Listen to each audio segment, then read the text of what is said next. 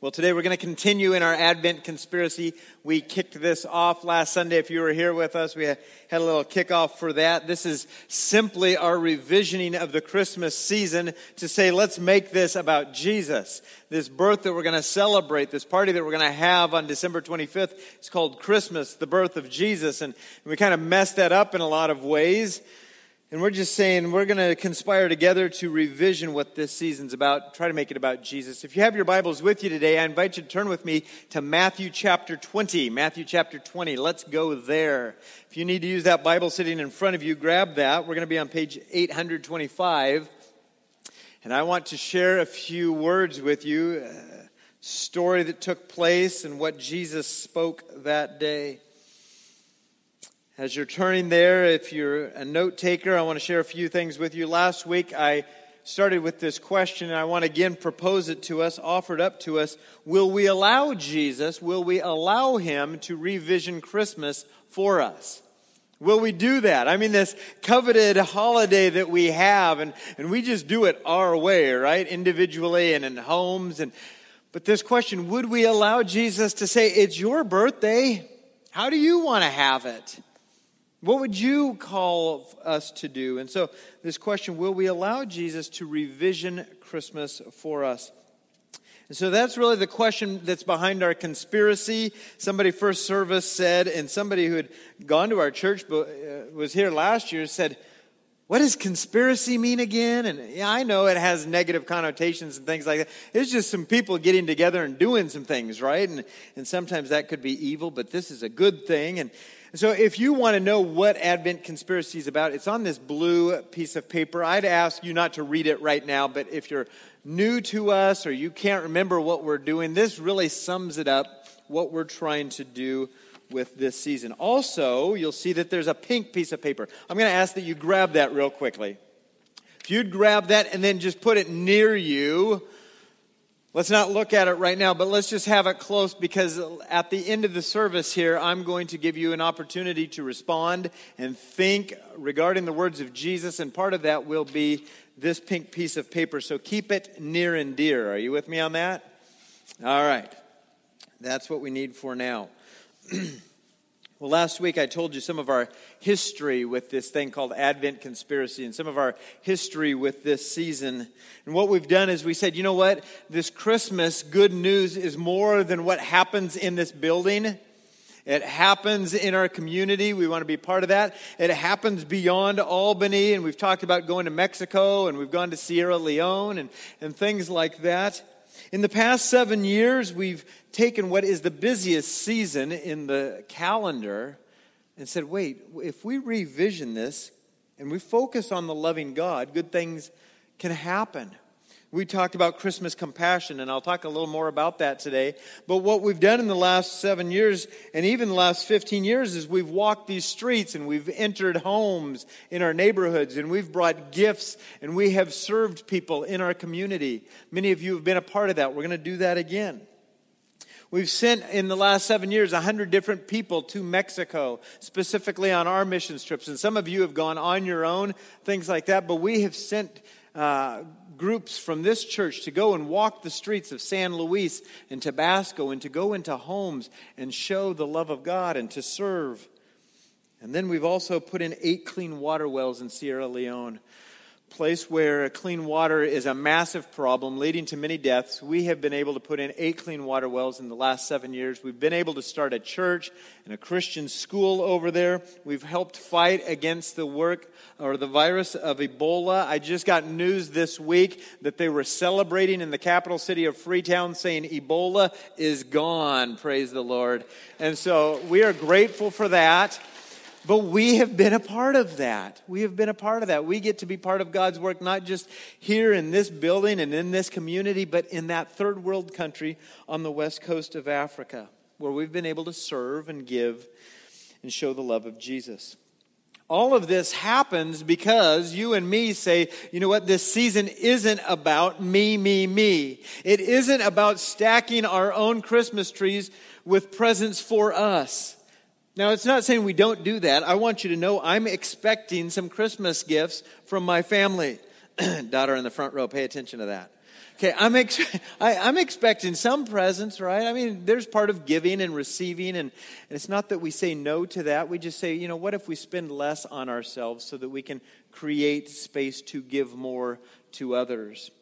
And so, anyway, we have taken a season that is very selfish oriented and said, it's really about Jesus and giving, and we want to be a part of that. And so, for the past few years, we have conspired together. We've retold this Christmas story. We've lived this out, showing that there is a loving God who gave. Now, a reminder has been mentioned earlier this morning. We're going to take a special offering next Sunday. Next Sunday, big Sunday for us, where we our, uh, our plan, our desire, our dream, our goal is that we would have $20,000 above our regular offerings. And so some of you are putting in your offerings today, and you will do this next week as well. But above and beyond that, that you would create space and say, I want to give specifically to our projects where we go into our neighborhoods and to Mexico and to Sierra Leone. And so next week, big day for us. Plan to show up, uh, plan to come prepared uh, if you can, be thinking through that this week. Let, let me talk about our theme again, real quickly. Our theme for this year's conspiracy is this keep calm and choose to conspire. We've been giving out little cards. Hopefully, you'll get one of those.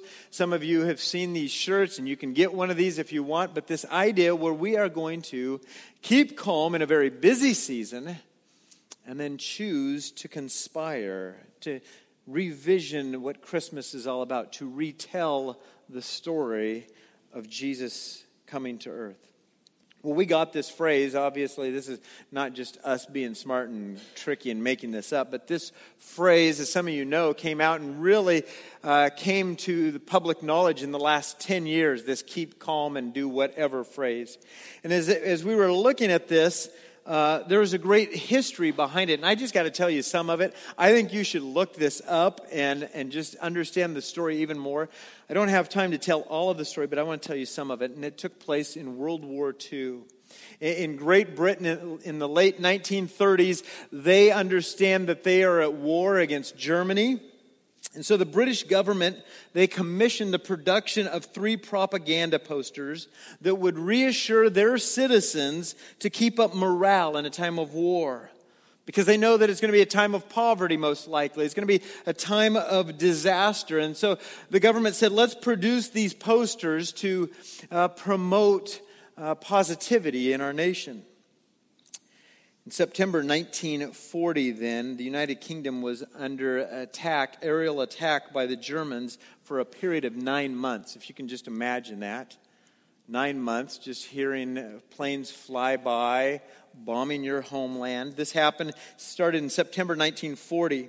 In the city of London, the capital of the United Kingdom, the bombings went on for 76 consecutive nights.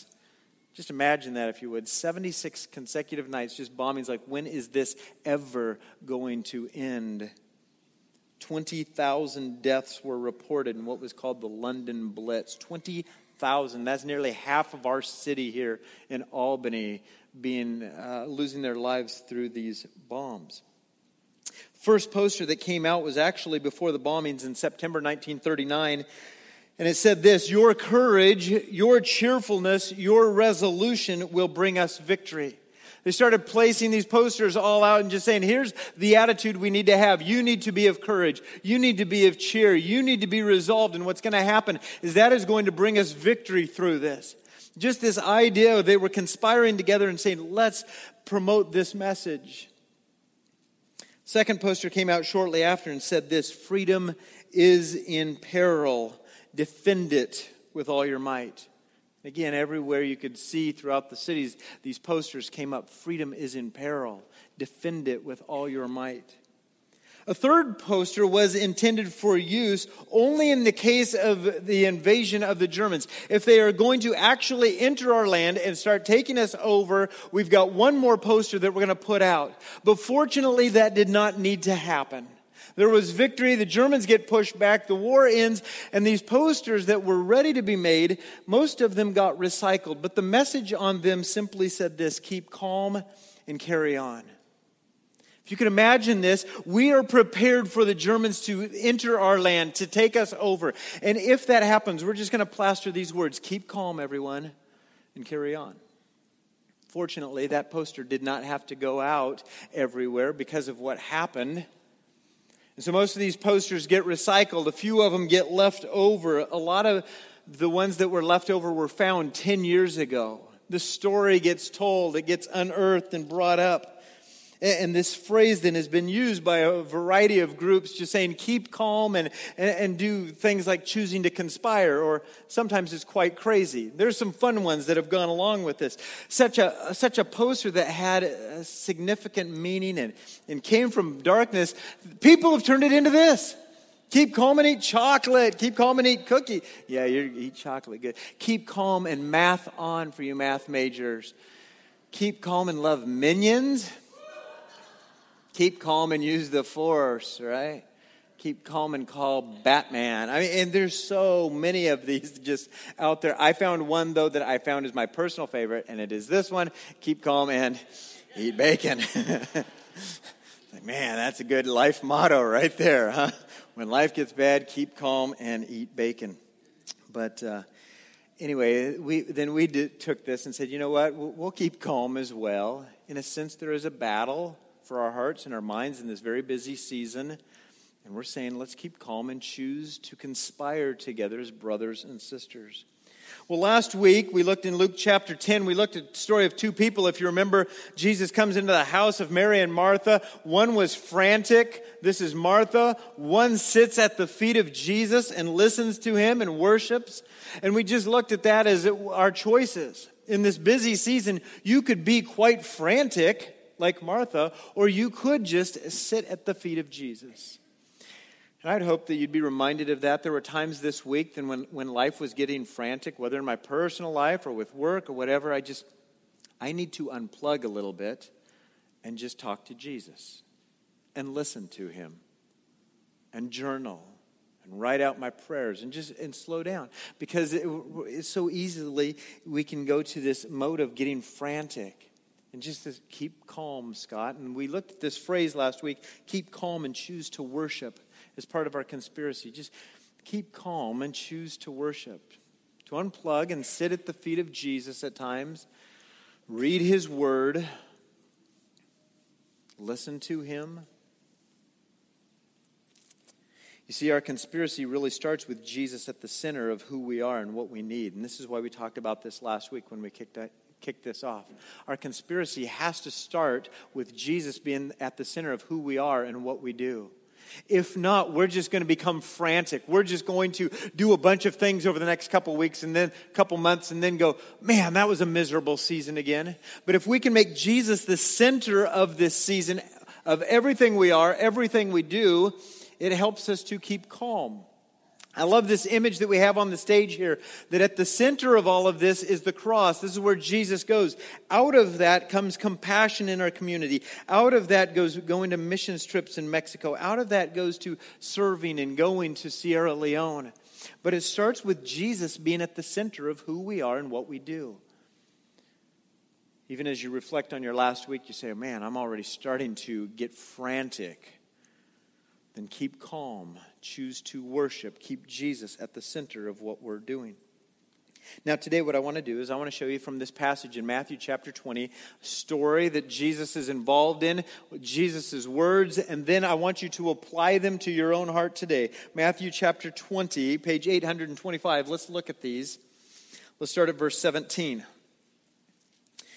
And it says this And Jesus was going up to Jerusalem, so he took the 12 disciples aside and on the way he said to them, See, we are going up to Jerusalem, and the Son of Man will be delivered over to the chief priests and the scribes, and they will condemn him to death, and deliver him over to the Gentiles to be mocked, flogged, and crucified, and he will be raised on the third day. And they're saying, What? What is that all about? I mean, we're expecting you to be this king, and you're talking about crucifixion, and you're talking about being flogged, getting beaten by them. What, what are you talking about, Jesus? Jesus lays on them this heavy news. The way of Jesus, I look at that, the way of Jesus is difficult, isn't it? It usually ends up with a cross, even for us when we follow him. It ends up in difficulty, but it is good it is still good. The other side of that is the empty tomb, right? So the disciples, they don't understand what's going on. We can look back 2,000 years later and go, of course we understand what Jesus is talking about. He's talking about his crucifixion coming up. They didn't get that. They didn't see that coming. They thought Jesus is going to overtake the Romans. He's going to be the king of their nation. He's going to uh, do great things for their earthly kingdom. Now, watch this, verse 20. As he's saying these things, then the mother of the sons of Zebedee, these, this is the mother of James and John. She came up to Jesus with her sons, and kneeling before him, she asked him for something. And he said to her, What do you want? She said to him, Say that these two sons of mine are to sit one at your right hand and one at your left in your kingdom. She envisions that he'll be sitting on a throne in Jerusalem, that he'll need a right hand guy and a left hand guy. She says, Would you take my sons and let them be that? I mean, I'm this mom and I want great things for my sons. Now, her sons had been following Jesus for up to three years here. These are two of his top guys. She kind of wants to be the mom of that. She wants to be able to say, My sons are sitting there with the king. She wants acknowledgement. She wants power in essence. I started listening to the mom and I thought, you know what? Isn't there in all of us an internal desire to be great? Think about that for a second. Isn't there an internal desire to be great?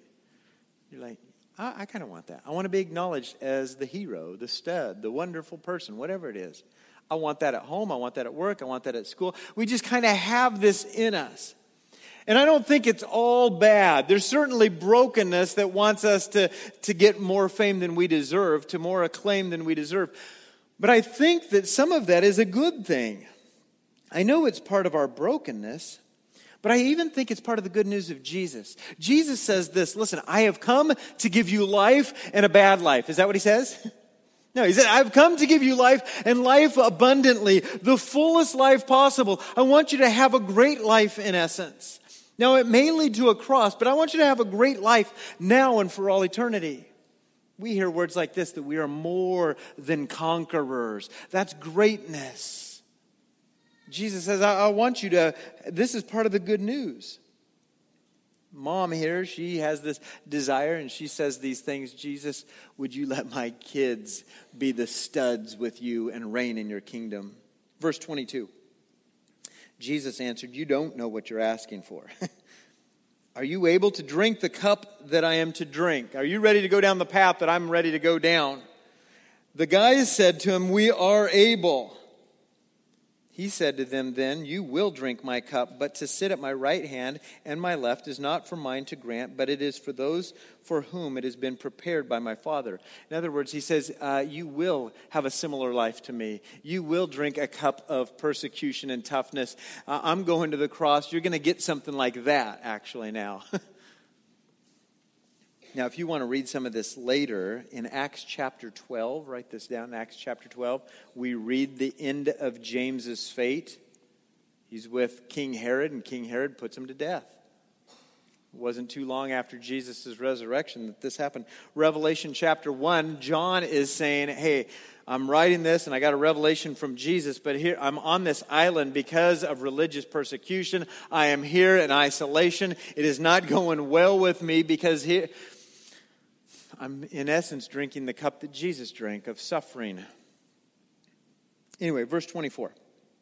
All that to give you a little background here. In verse 24, and when the ten heard of what's going on with James and John, when the ten heard it, they were indignant at the two brothers.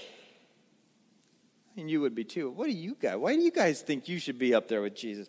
Verse 25, but Jesus called to them and said, You know that the rulers of the Gentiles, they lord it over them. And their great ones exercise authority over them, power. Verse 26 It shall not be so among you. Whoever would be great among you must be your servant. And whoever would be first among you must be your slave. And then he says this about himself even as the Son of Man came not to be served, but to serve and to give his life then as a ransom for many. Jesus says you want to be great, you're going to have to serve. You want to be uh, first, you're going to have to be the slave. And I want you to know here's where I'm going. I am going to serve, give my life to as a ransom for many. In Philippians chapter 2, we read then, yes, that Jesus went all of this way, even to death on a cross, but God exalts him. God says, you know what? That was the way to go. I'm going to bless you now. As I look at this, I, I, would have us consider a couple things today and for this season, and it would be this. One, I want us to keep calm and choose to serve. I think this is part of our conspiracy, is that we need to, in a frantic season, keep calm and choose to serve. To serve.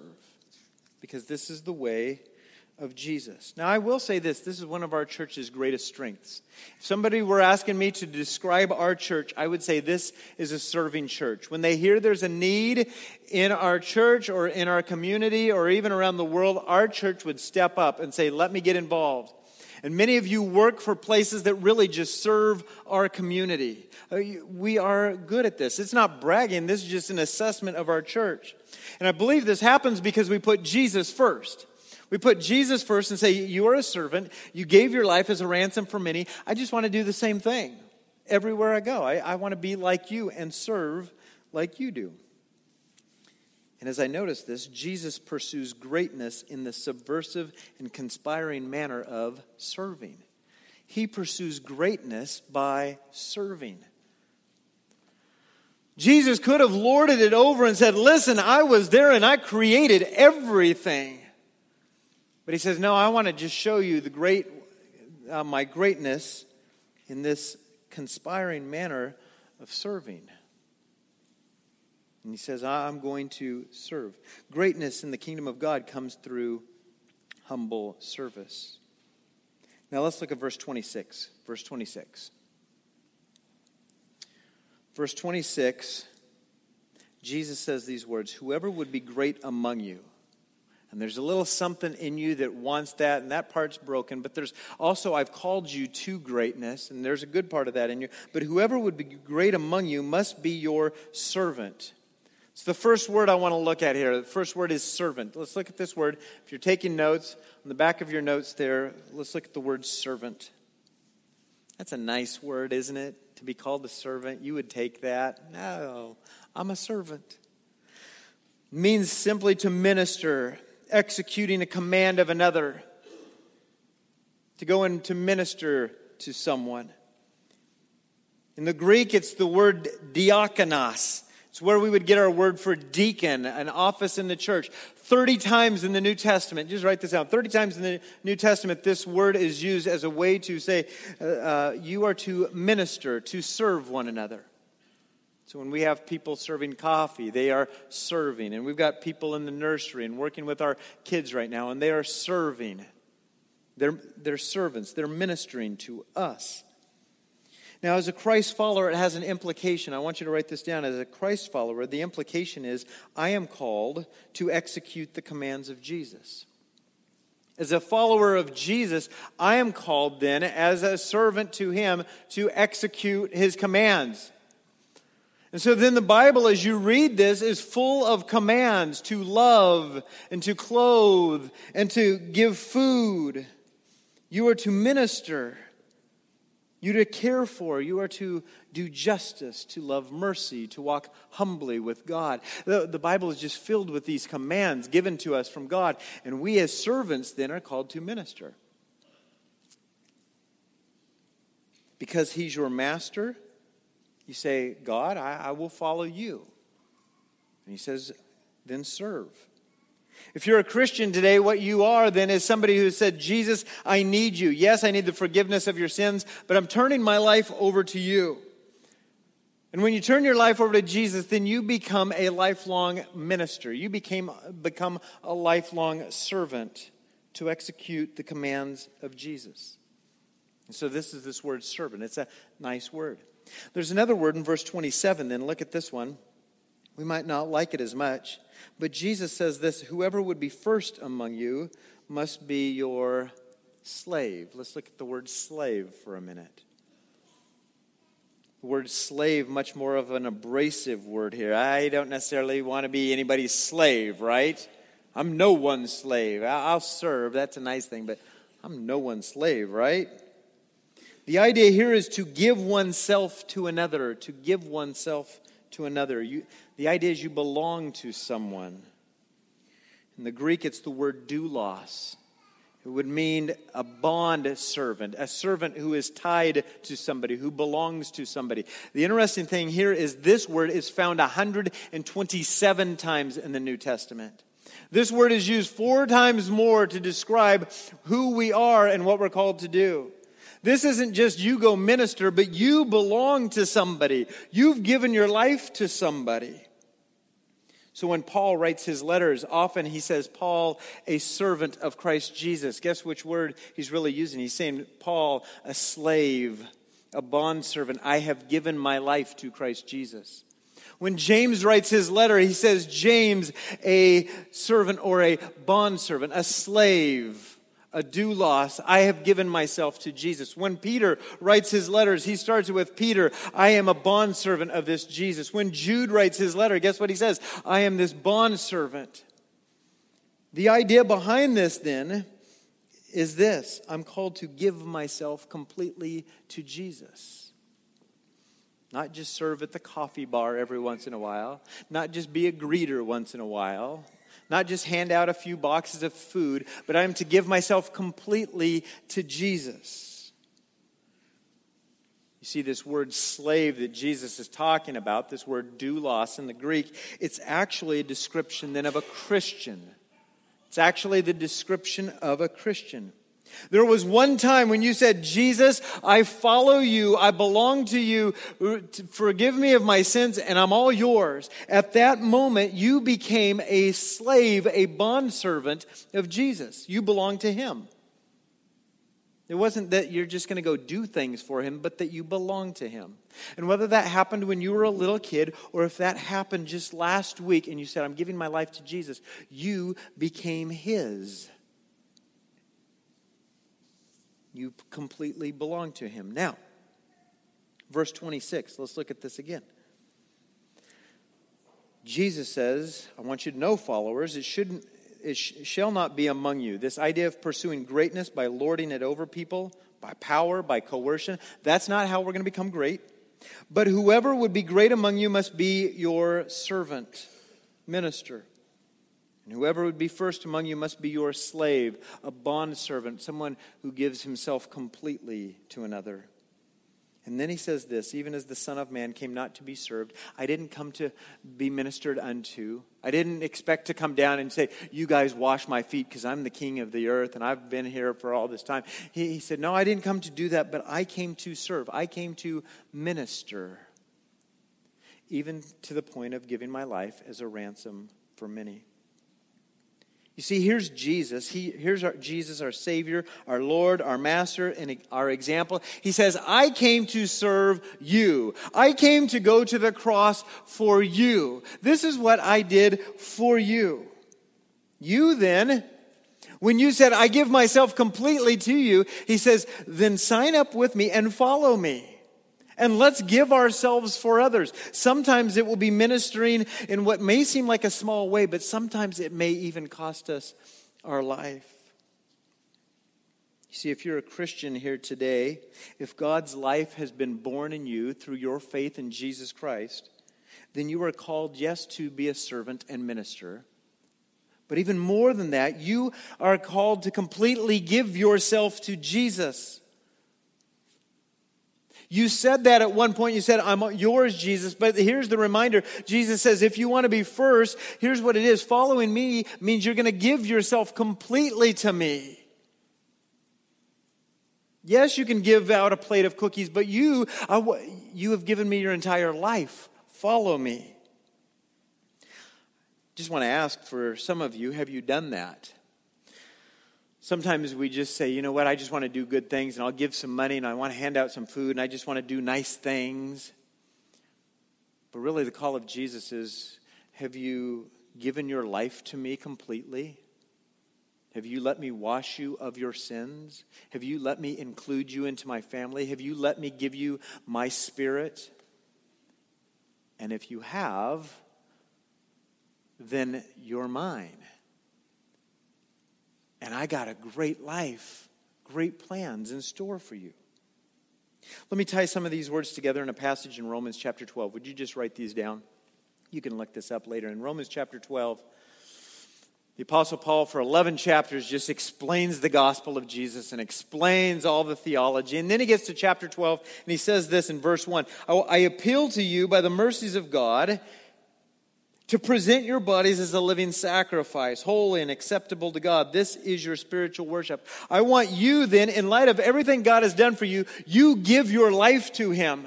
And this is worship of Him. When you say, God, I'm all yours, He says, that's worship. That, that's better than a couple songs. That's just a life of worship. Give yourself to Him. Give yourself completely to Him, the Apostle Paul says. Then he starts talking about different gifts, and he says, I know that some of you in, in the church have a gift of teaching, and some of you have a gift of encouraging and, and showing compassion and things like that. He says, Some of you have a gift of serving. Verse 7, he says this Some of you have a gift of serving. And if you are gifted in this service, then do it. If you have this gift of ministering, you do it. Now, specifically, he's talking to a few. And I'd look in here and I'd say, you know what? I know some of you have this gift of serving. When you hear of opportunities, you're the first one to sign up. In fact, you even sign up before we even have sign-ups. All right, you start finding ways to minister that we didn't even know were ways. He says there are a few of you that are gifted in this, and you're gifted in ministering. And this is the word diakonos here, this idea. Some of you have this gift of ministering, so please do it. Talking to the few. But then when he gets to verse 11, he says, It's not that the rest of you are off the hook here. In verse 11, he says this I want you to know, and this is for every believer of Jesus don't be slothful, don't be lazy.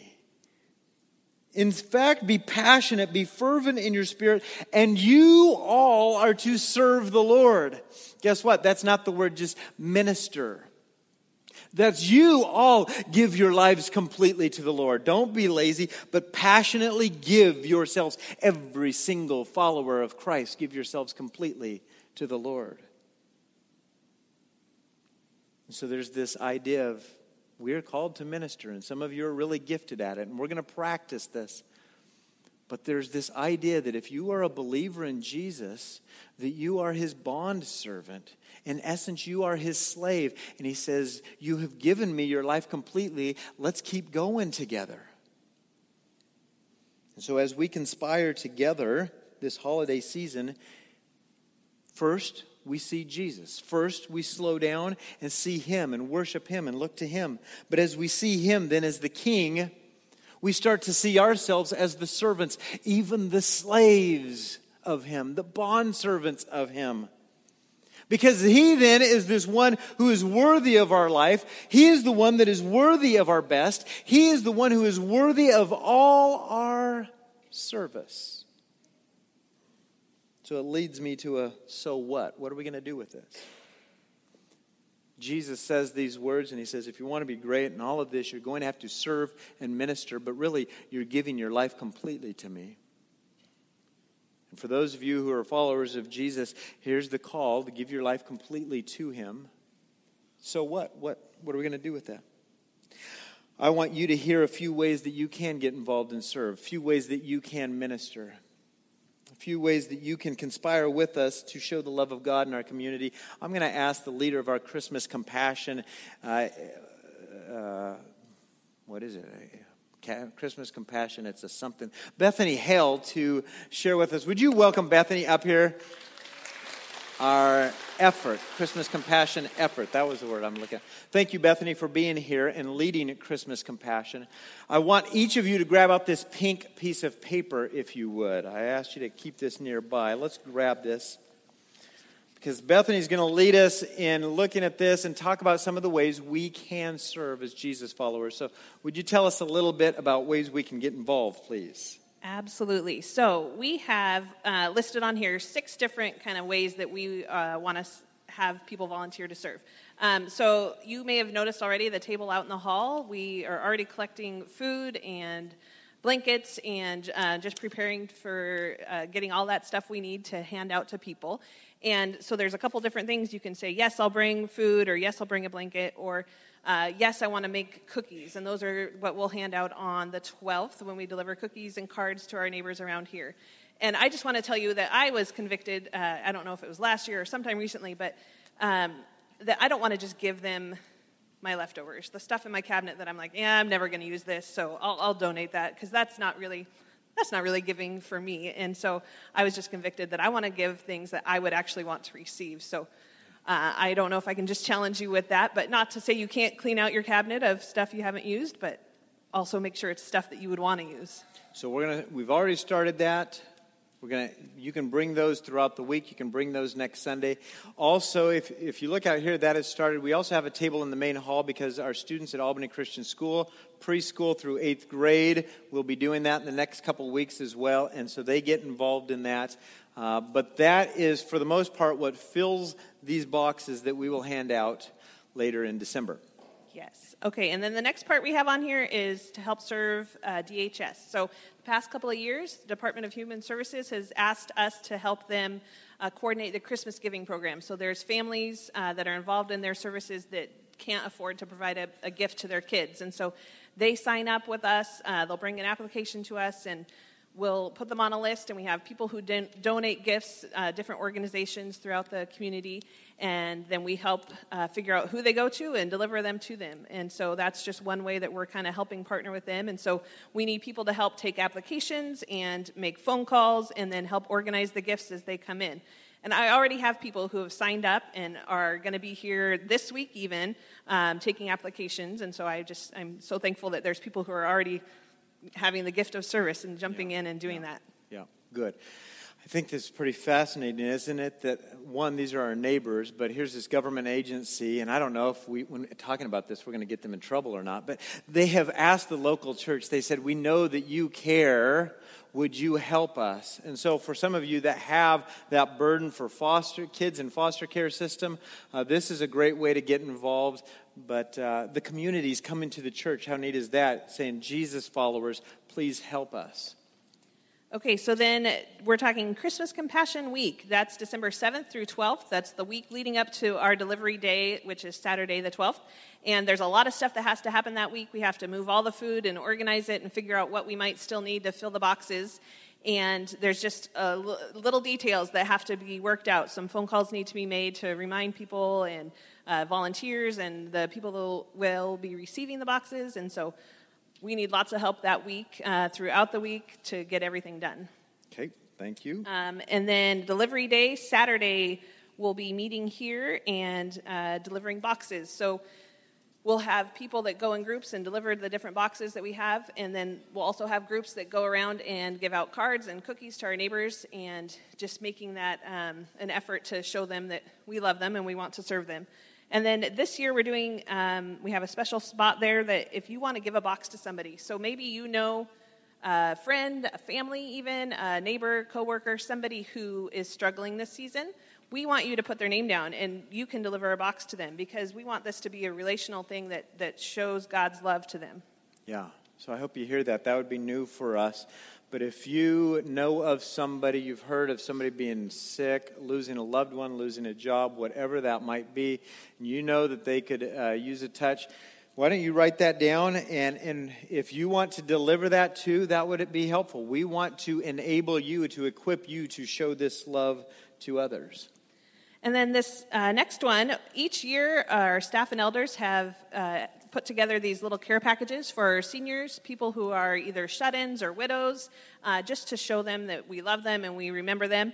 And this year, we'd like to have you guys kind of help us with that. And so, if you are interested in helping minister to our seniors by uh, either serving to prepare the packages or delivering one, um, we'd love to have you help with that. Or if you know somebody that you'd like to give a senior care package to, either a friend, a neighbor, again, somebody that goes to our church here, uh, we'd love to, for you to write your name down there and, and just do that personally. Yeah, again, our elders and our staff will be a part of this, but certainly we want to, again, equip you to be the servants as well. So if you know of somebody, they would benefit from that, a senior, please put that down and we will uh, work in contact with you. And then one of the most important ways we need you to serve is obviously through prayer. And so each year we have a group of people that meet here on our delivery day morning and they pray for uh, each group going out to deliver boxes and each family that will be receiving a box. And then they also pray for uh, the requests that come back in. Uh, last year, we started a Christmas Compassion email chain, and so we had requests coming in throughout this whole season as people were signing up for boxes and things. And so uh, we could put you on that, and you can be praying even from today. Uh, but we need people to pray. You don't have to come here on that day. You can pray at home. You can pray um, all throughout this season, and we really desperately need those prayers. Yeah, thank you. Prayer Warriors, great way to sign up right there.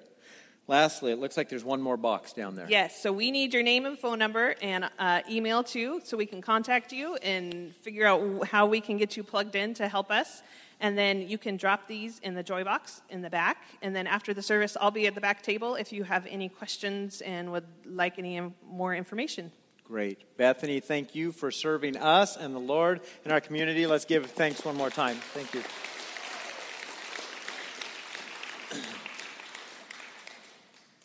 Let me just close with a couple thoughts here today as we look at this. Again, this goes back to we look at Jesus first and we hear his example, and he says, I did not come to be served, but to serve. And he served us. It's like, then, Lord, what do you want me to do? There are ways that I can minister, but Lord, ultimately, I, I just, again, uh, saying, I will follow you. My life is yours. Here's a question I'd like to close with today. Here's a question. It says this as you allow Jesus to revision Christmas and this entire season for you, how will you choose to serve? How will you choose to serve? It's a question I'd like you to consider today. It's a question I'd like you to be considering in the coming days, even as you fill out that pink piece of paper. Lord, how do I serve? And it's not just simply, okay, I will bring in cookies and I'll show up on that day and I will make those phone calls. It, it could involve that, but it, I, I was thinking through this. It's really how will I serve? Will I, res, will I serve because I'm guilted into this, or will I reserve, serve as a response to Jesus? Will I serve as out of love for Jesus? Will I serve with gratitude? Will I serve as one who has already been served by Jesus? And before we close today, I just ask that you'd bow your heads with me, that you'd reflect, and that you'd let the Lord even speak to you. How? How will I choose to serve? In what boxes will I mark off? Yes, but will I choose to serve out of a worshipful heart, out of a grateful heart, having been mindful that Jesus has already served me. Let's just reflect for a moment.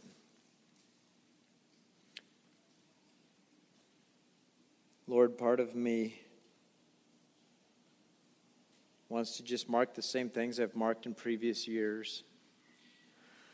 But I would want to hear fresh from you. I want you I want to allow you to revision this whole season for me and for my brothers and sisters.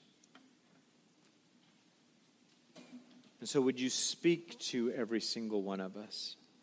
And would you show us how to serve, in what areas to serve, but with what kind of a heart we serve?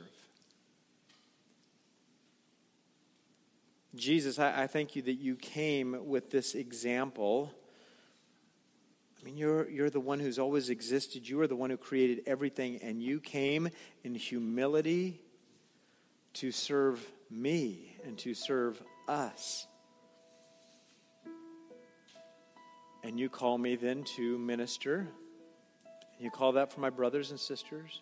And ultimately, you call us to follow you completely, to give ourselves completely to you.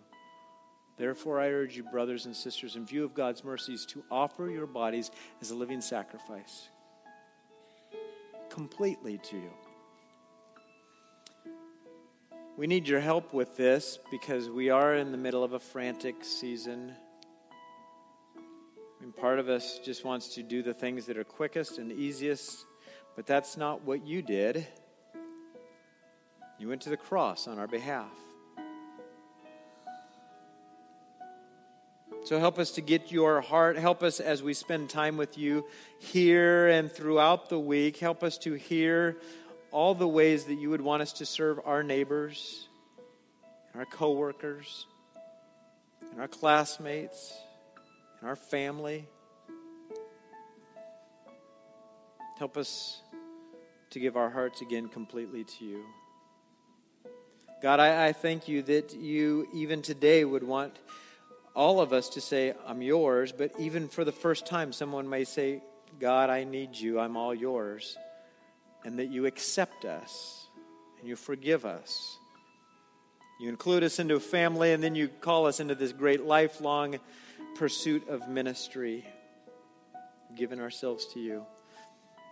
So speak to every single one of us as we put you in the center and as we worship you. We love you. We love you, Father, Son, Holy Spirit. We pray all this in Jesus' name. Amen.